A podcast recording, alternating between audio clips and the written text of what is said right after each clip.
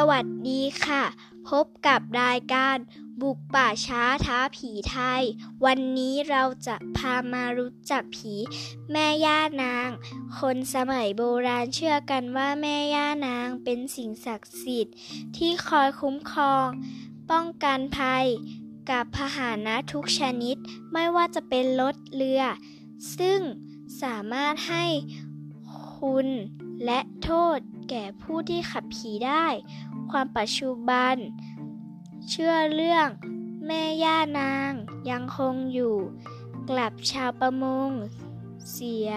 เป็นส่วนใหญ่ โดยพวกเขาเชื่อกันว่าก่อนออดเรือทุกครั้ง ต้องกราบไหว้ เช่น สั่งเวยแม่ย่านาง เพื่อให้ปลอดภัย และจับปลาได้มาก มีการตั้งกฎที่ห้ามทำบนเรือ เช่น ห้ามทะเลาะกัน ห้ามเหยียบโขนเรือ ห้ามมีเพศสัมพันธ์ เพราะถือเป็นการลบหลู่แม่ย่านาง สำหรับวันนี้ รายการบุกป่าช้าท้าผีไทยขอลาไปก่อนนะคะ อย่าลืมติดตามกันเยอะๆนะคะ